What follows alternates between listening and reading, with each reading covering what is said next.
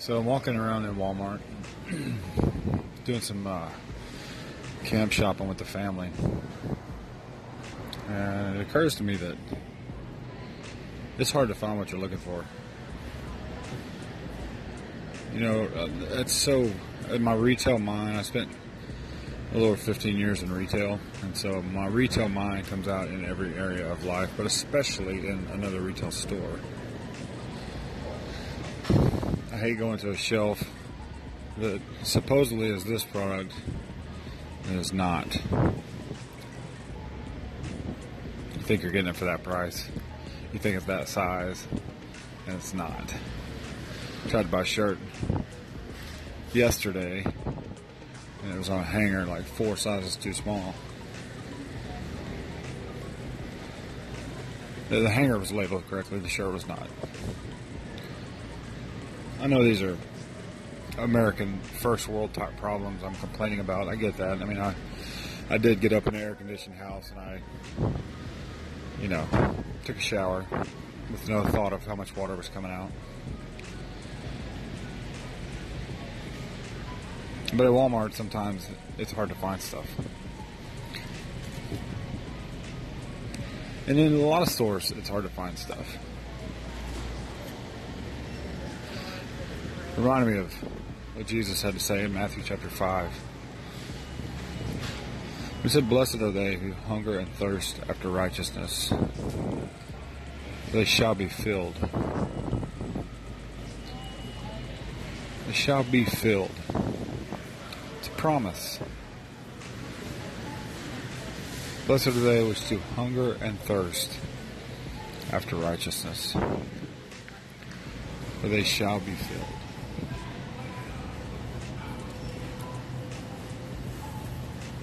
You know, so many times in life we we claim to be searching for it, but really we're just wandering around. I can tell you how many hours of my life I've wasted in in Walmart, in particular, just wandering around, not really looking for anything. In the retail world, we we love those people. They're called impulse shoppers, and they'll sometimes spend more money than they ever planned on They go directions they never intended to go. All that stuff at the registers, that's what that, that's for you, impulse shopper. That's for me.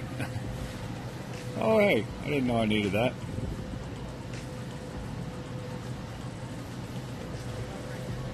It happens in our spiritual life as well. If we're not careful, we find ourselves wandering. Not really searching or seeking after anything, but just going through the motions. Just simply going through the motions. Not necessarily doing bad things, but not necessarily doing good things. W.A. Criswell, longtime pastor of First Baptist Dallas, once said that he believed that 70% of his church membership would spend an eternity separated from God in a place called hell. Why did he say that? Because he was convinced that 70% of his church membership was simply going through the motions. Just wandering.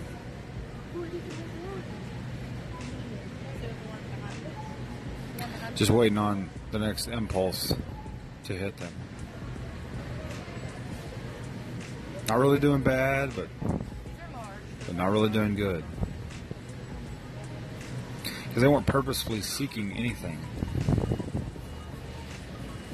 They weren't they weren't they weren't shopping. They weren't looking. They were just killing time. I'm very guilty of the thing that I'm talking about. Can't tell you how much of my life I've wasted just wandering around, killing time like life has been one large Walmart trip for me, and I just walk through the aisles at a slow gait, wandering through the aisles, waiting on something to catch my curiosity, to catch my interest. Meanwhile, those around me are dying and going to hell.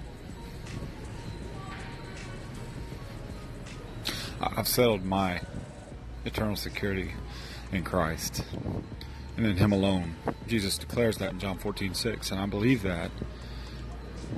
And the Bible tells me in Romans 10 9 and 10 that because of that, it's settled for me.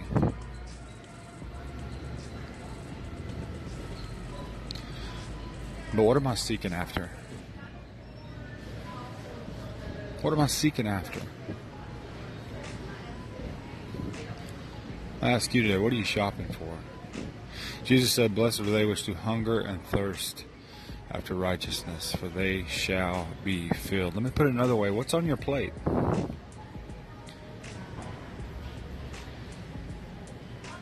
What's piled up? What are you looking for?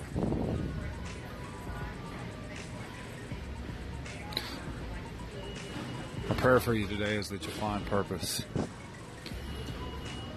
That you'll realize that there's a shopping list and it's found in the Word of God.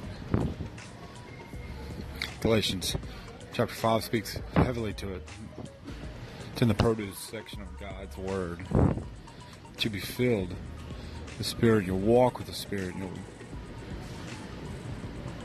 gain the fruit of the Spirit so that you can feed, along with me, a dying starving world who's searching, wandering around the, the, the proverbial aisles of Walmart, just looking. Be filled today because you're seeking today.